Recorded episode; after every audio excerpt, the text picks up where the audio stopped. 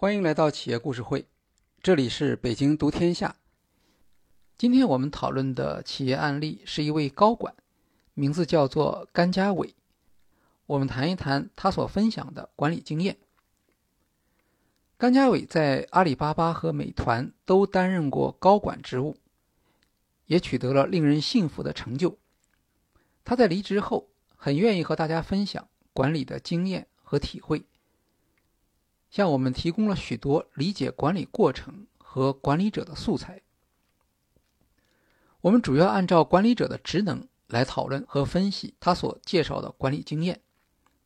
比如在计划与决策部分，他负责的销售是结果客观和定量化的，那么他如何分析和诊断问题就是很重要的。因为竞争对手同样非常努力，这时候管理者对行业问题的洞察能力就变得很重要了。甘家伟带领的销售团队多达一万五千人，如何安排组织管理层级？如何沟通销售目标和设计激励制度，也对管理者提出了非常高的要求。最后，像这样大的群体，如何保证大家的团队行动协调一致？特别是如何让员工在一线所做出的决策能够符合公司的整体战略？这些都是我们在接下来的讨论中将会谈到的。甘家伟是阿里巴巴第六十七号员工，曾经担任副总裁，著名的阿里巴巴中共铁军代表人物。所谓中共铁军，是指阿里巴巴在开始做网上 B to B 电商业务时建立起来的直销团队。当时阿里巴巴的产品叫做中国供应商，它的目的是帮助中国企业通过网络渠道。来实现海外销售。铁军的意思是指团队做到了超出人们意料的业绩，因为当时许多外贸顾客根本不知道什么是电子商务，而负责中国供应商项目的销售团队能够将顾客不了解的产品卖给他们。这就是阿里巴巴中共铁军名字的由来。它的核心特点有两个。一是直销，通过拜访顾客、面对面的服务来达成交易；二是销售团队的管理特别出色。二零一一年，甘家伟离开阿里巴巴，加入美团，担任首席运营官。他最重要的工作是领导美团的地推团队。所谓地推。是指互联网公司采用线下直销的方式获得顾客。地推曾经是互联网企业 O2O 模式的核心要素。这里面有一个小小的矛盾：互联网本身是通过技术来替代人力，提高效率。但互联网企业的早期顾客，要么没有互联网业务体验，比如做线上推广。可能根本接触不到餐厅的负责人，还有的企业负责人对互联网产品缺乏信任，因此互联网创业企业不得不用地推这种相对原始的方式，让顾客建立信任，帮助顾客在自己公司的产品或平台上创造价值。在 O2O 流行的年代，地推的能力。在很大程度上决定了企业的命运。美团创始人王兴非常欣赏阿里巴巴的中共铁军，他认为甘家伟是主持美团地推业务的适合人选。经过前后六次邀请，终于获得成功。甘家伟加入美团的时机并不算好，当时团购市场的泡沫开始破裂。著名的团购企业像拉手网、二十四券，已经到了资金链断裂的程度。美团也非常困难。甘家伟在加入美团之前问王兴：“公司的资金能够支持多长时间？”王兴的回答是：十二到十八个月。甘家伟又参加了美团的销售会议，花一天的时间跟着销售人员拜访客户，了解美团当时所面临的销售问题。他认为，有一年的时间就能够极大地改进美团的销售管理，实现王兴所期望的，在全国市场取得第一名的业绩目标。美团的目标是在团购大战中赢得全国市场，但由于资源有限，不可能一下子服务全国三百五十多个地级市。他们必须对市场进行结构分析和优先级排序，然后再决定资源配置。美团将三百五十多个地级市及以上的城市分成 S、A、B、C、D 五级。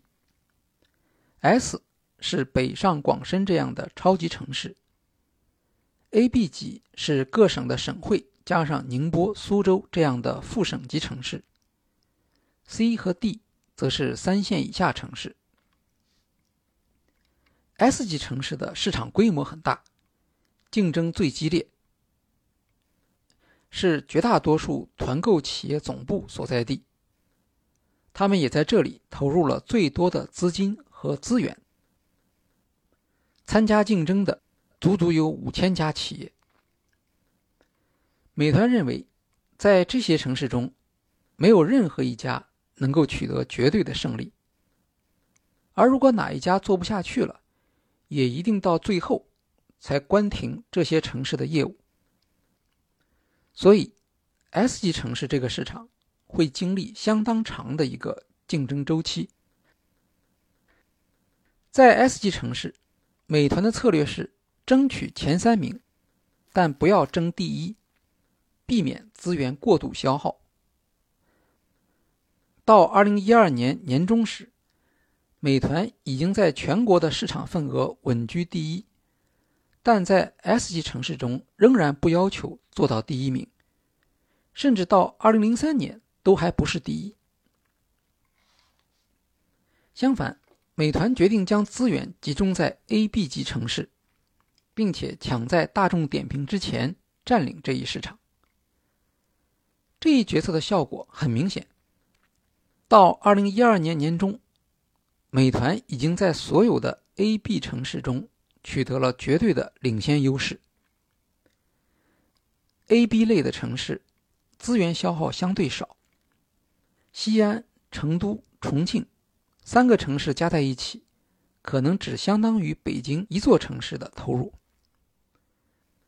在 A、B 级城市取得优势之后，就能够获得正向的现金流，支持美团在北上广的消耗。当然，这样的策略也使得美团在 S 级城市中的表现不那么有光彩。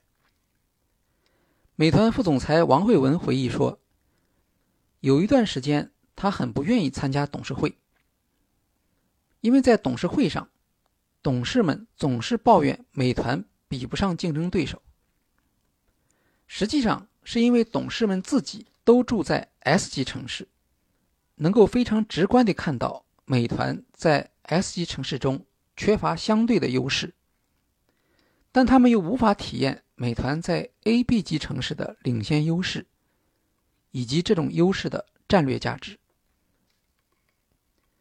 对于大量的 C、D 级城市，也有许多企业在那里开展团购业务。美团判断，其中绝大部分会在一年之内出现问题，并最终不得不退出市场。当竞争对手退出市场时，肯定会先从这些城市退出。所以，美团的策略是。不进入 C、D 级城市，等到竞争对手退出后，再去收割这些已经被开发和培育过的市场。整个2012年，美团没有增加一座城市，坚守既定的战略。与美团不同，竞争对手们有的疯狂增加城市数量，像拉手网发展了三百多座城市。窝窝团两百多座城市，已有的竞争对手过于保守，像大众点评只进入了二十多座城市。当大众点评意识到二三线城市的潜力时，市场已经被美团占领，再进入的话，代价就很高。那些过于激进的、大量增加城市的竞争对手，则由于资源不足而无法持续。的确，如美团所预料的那样，退出了市场。最后形成的局面是，大众点评在 S 级城市占优势，但这个优势不断受到美团等公司的挑战。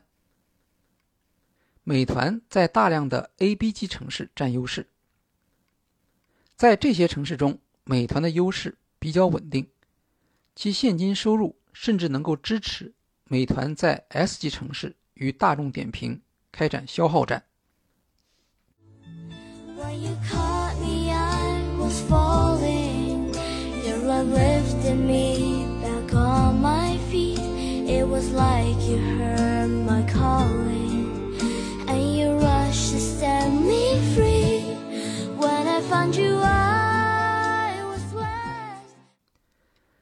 在甘家伟加入之前，美团已经有了一支地推团队，增长速度也很快。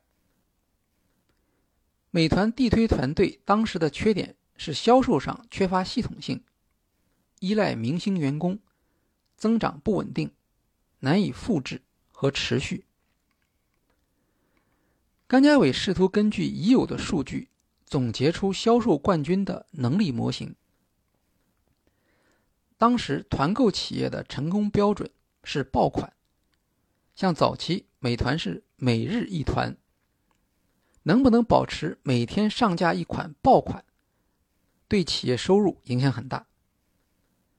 明星销售人员的任务是找出比较受欢迎的商家，设计产品上架，以力度空前的折扣吸引用户参加团购。而网站则将所有的流量都导入这一款产品。阿里巴巴在投资美团时，内部曾经有争议，担心美团与阿里巴巴的聚划算竞争，因为两者的特点都是追求少数几种爆款产品，将爆款作为追求的目标。美团内部认为，好的销售人员。应当擅长帮助店家进行产品设计，比如情侣餐促销，醒目而吸引人，能够很快实现销售增长。这是美团地推人员对卖家的增值服务。负责地推业务的销售人员往往比刚刚上线的卖家更熟悉团购的技巧，但这样的能力是难以复制的。如果去市场上购买，成本又太高。据说第一次跟美团的高管团队吃饭时，甘家伟提出了一个外行人的疑问：为什么美团只能每天一团，不可以多团，不可以延长团购的时间？他到美团没多久就要过春节，春节前十天。竞争对手会出现松懈，这是一个机会。甘家伟根据过去的工作经验，设计了名为“股满仓”的激励活动，给在此期间业绩上涨的员工报销回家往返机票。活动效果非常好。春节前，美团的市场份额大概是百分之十一，春节后涨了三个百分点。这个改变当然引起了管理层的关注。他们研究的结果是，员工的能力并没有显著的改变，唯一的改变是增加了上架商品的数量，也就是供给增加了。因此，市场的决定因素不是员工个人能力，而是供给的数量。为了谨慎起见。美团在几个城市里进行了验证，开放商品的供给，结果发现效果很好，再把它放大到全国。甘家伟认为，这一决策使得中国团购企业形成了和之前的美国模仿对象 Groupon 不同的商业模式。团购本来是一个来自美国的商业概念，基本的做法是用特别低的价格吸引大规模的用户购买，团购公司则赚取增值服务费用。比如，淘宝的聚划算就是一种团购服务。能够在短期内将某一款产品的销量冲到巨大的规模。之前，国内团购公司照搬美国团购鼻祖 Groupon 的做法，以营销为主导，将所有的流量引导到有限的商品供给，形成低价的卖家爆单。采用这一模式成功的指标是能否形成爆款。自然就要精选商家，特别是网红或有网红潜力的卖家。春节期间业绩增长的经验，使得美团改变了想法。二零一二年三月，美团召开了著名的潭柘寺会议，决定采用增加上架商品供给的新办法，放弃之前的严选模式，采用电商模式。让商家尽可能上架，无限供给。为了支持供给数量增长，甘家伟将签订合同到供给上线的一系列流程，从原来的七天缩短到十分钟。这项变革改变了行业的竞争格局，也改变了美团的命运。而在变革的背后，则是美团。对团购业务逻辑的新认识。新的认识是，从公司整体来看，业绩的好坏跟上架商品供给数量呈高度相关关系。只要保证供应数量增长，就可以实现业绩的快速增长。而地推人员的个人能力，只是影响业绩的部分因素。基于这一看法。甘家伟给出了销售冠军的新定义：勤奋、愿意跑、有一定学习能力，可以标准化的上很多产品套餐。新的定义着重规定了个人态度，弱化了对个人能力的要求，改用中心化的标准化套餐来替代过去的明星员工的个人手艺。用标准化服务来克服地推团队人员能力的瓶颈，同时让员工可以清楚的知道自己如何实现业绩增长。在企业层面，由此将地推人员的能力复制和规模化，将不确定的业绩前景转化为确定性。甘家伟说，地推团队管理的目标。不是招募、培养或争夺明星员工，而是让百分之八十的员工达到最佳水平的百分之八十。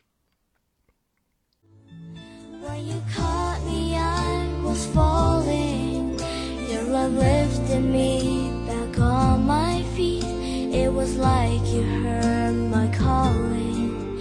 And you rushed to set me free. When i found you i was worse 并不是所有人都认同和支持这项变革。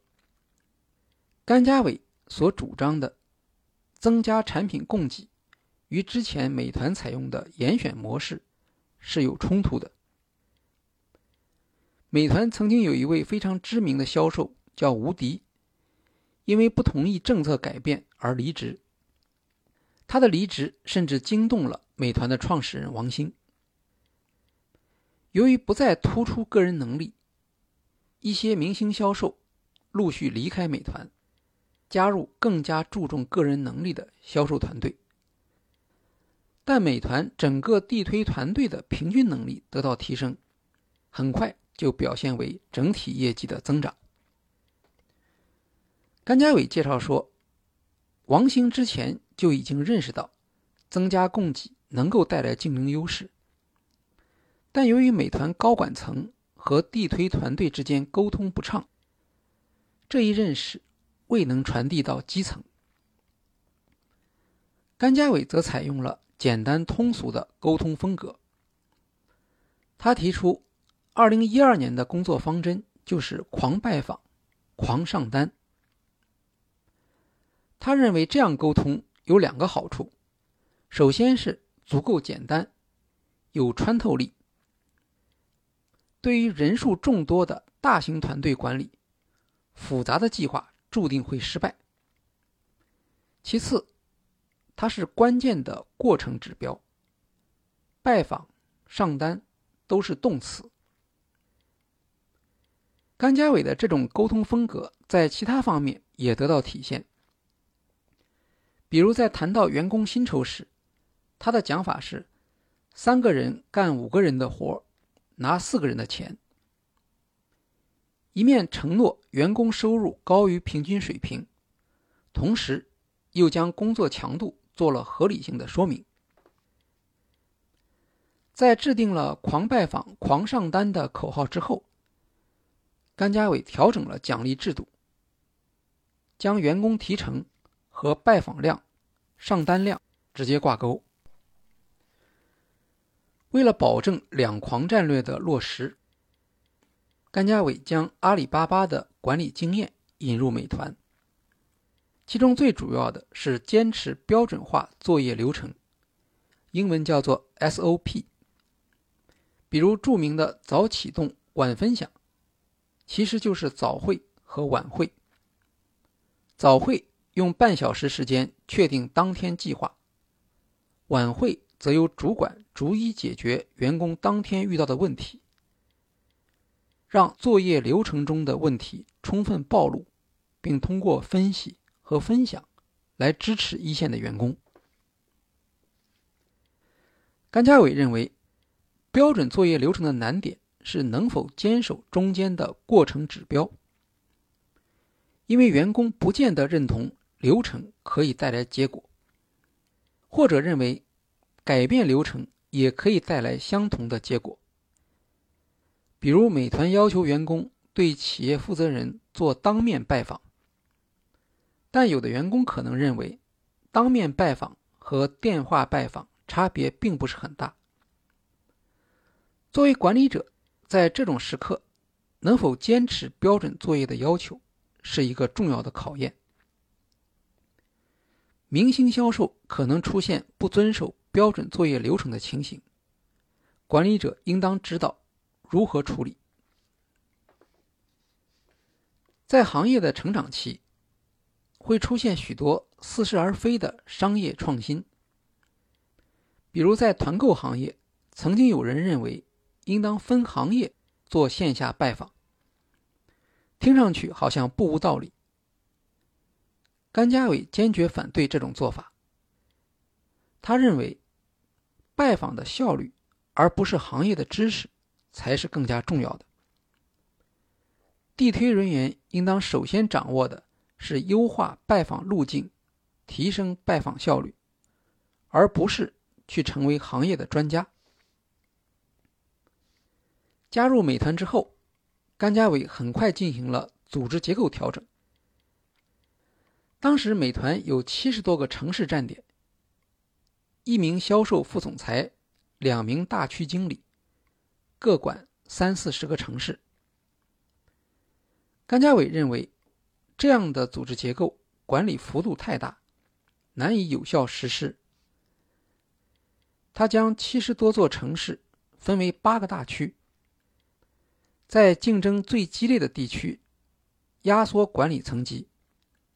比如北京、上海，设有大区经理和城市经理，大区经理直接向副总裁汇报；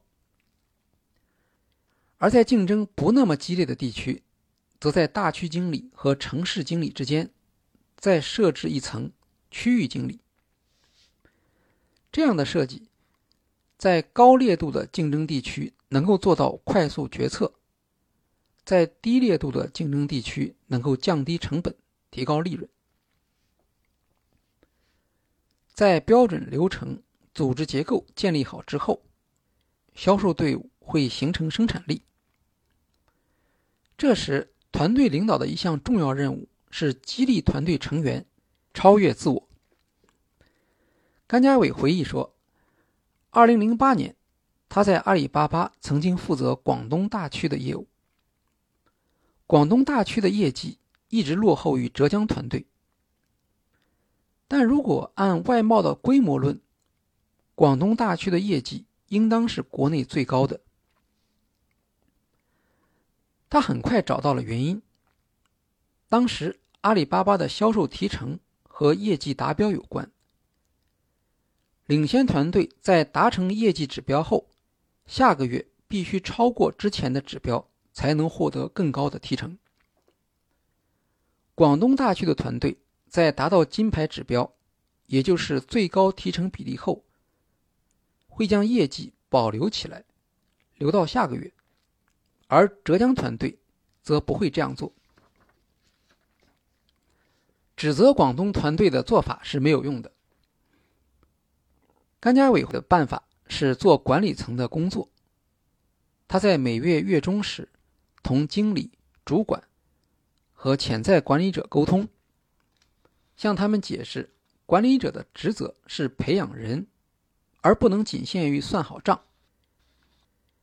应当让员工。发挥能力，而不是自我设限。他称之为理想主义教育。二零一零年，广东大区的阅读业绩终于超过浙江团队，并向全国输出了许多管理人员。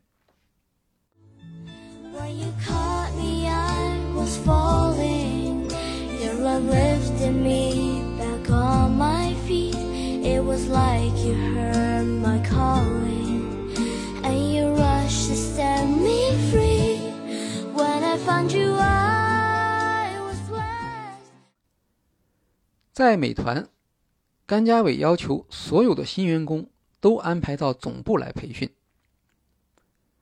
他的观点是，培训时间可以短，吃住条件可以差一些，但一定要让员工到北京总部感受一下。请各部门领导和新员工见面，讲讲使命、愿景、价值观，地推对本部门的重要性和本部门如何服务地推团队。他认为，地方分部都是销售部门，员工只能见到销售部门的负责人，无法了解美团是一家什么样的公司。如果员工对组织没有整体认识，那么就只会从销售业务的认知出发进行思考，这样就很难让员工理解公司的整体战略，并依据整体战略的需要调整员工个体的业务活动，导致战略实施的失败。在销售团队管理中，甘家伟沿用了阿里巴巴的一些概念。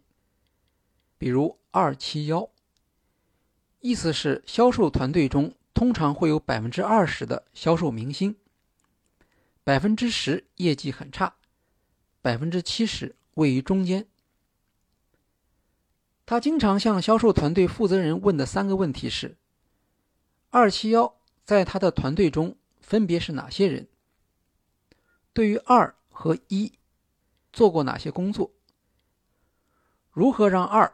成为管理层的接班人，采取了哪些措施来帮助一？最后一个问题是，业绩不佳的百分之十员工是否知道自己面临淘汰？甘家伟认为，主管应当第一时间让员工知道公司对他业绩的看法，否则是对这名员工的不公平，在裁员时可能造成不良影响。二零一二年，美团的目标是实现盈利。在甘家伟的建议下，美团将二零一二年公司年会的主题设定为“上岸”，从水里面上到岸上，也就是要每座城市逐一实现盈利，在公司整体范围内营造压缩成本、提高利润的气氛。这一年，美团连续降了四次提成系数，每个季度降一次。这种做法会损害地推团队的利益，是一个冒风险的决策。好在由于业绩增长速度加快，地推团队整体收入没有下降。甘家伟认为，即使在业绩增长的情况下，员工到手的钱没有减少，或者只是短暂减少，也需要花力气做好解释工作。特别是向员工解释公司为什么要这样做。他回忆说，美团高管层在员工沟通方面的认识有所不足，比如在调整提成制度时，王兴等人认为，重要的是管理层要决策正确，之后发邮件就可以执行了。甘家伟则认为。提成制度的改变，关系每个员工的切身利益，应当把大家叫回来，开个会讲一下。用他的话来说，先讲 why，再讲 how，让大家感受到公司对员工的尊重，才能理解员工和公司的共同利益。他向地推团队解释说，公司降提成。省下来的钱用于产品开发和购买流量，实际上对大家的业绩是有帮助的。同时，在面对王兴时，甘家伟还必须争取减小降低提成的幅度。但究竟降低多少才能不损害团队的士气，这是很难定量化的，基本上只能凭直觉。来沟通具体的额度，一边要员工狂拜访、狂上单，一边连续降低提成，会造成员工认知上的不一致，对管理者把握平衡的能力要求很高。但这往往也正是管理者工作中的现实。为了实现盈利。美团制定了一个在全国范围内达到百分之四毛利率的目标。他们将市场分成十几个行业，全国七十多个城市，每座城市每个行业都设定一个专有的毛利率。具体数字取决于行业的特点，美团在这个城市的市场份额，比如在北上广深。大众点评的市场占有率第一，美团的毛利率就只能定得很低；而在美团市场占有率达到百分之七十以上的地区，毛利率就可以高一些。在同一座城市里面，不同行业能够接受的毛利率也不一样。酒店、旅行社可以做到百分之十五，但餐饮。不能超过百分之七。最终，美团划分了十五类行业，每类的毛利率都不一样。他们在全国设了一千多个管理节点，在每个节点规定合理的毛利率。销售人员在录入合同时，首先要过毛利率审批这一关，没有达到要求就录不进去。二零一二年，团购全行业亏损，但美团从十一月开始实现月度盈利。二零一一年底，甘家伟加入时，美团的市场份额是百分之十多一点。到二零一二年年中的时候，美团的市场份额达到了百分之十八。后来，在美团外卖业务拓展市场的过程中，负责团购的地推团队还向外卖业务输送了大批的管理人员。美团地推四个字几乎成为美团的品牌标志和组织能力的代表。甘家伟在这个过程中做出了决定性的贡献。今天，互联网企业使用地推这种业务模式已经走向黄昏。阿里巴巴是行业的先行者，培养出许多高管加入其他企业。可以说，地推是市场发育不足条件下的无奈选择，而不是效率最高，更不是最优的选择。未来企业的增长将来自数据分析和算法模型，但地推是一个在管理上具有典型性的业务，增长速度快，人员数量多，指标选择灵活，竞争结果见效也快，是管理分析的一个很好的样本。好，今天的企业故事会就介绍到这里，谢谢大家。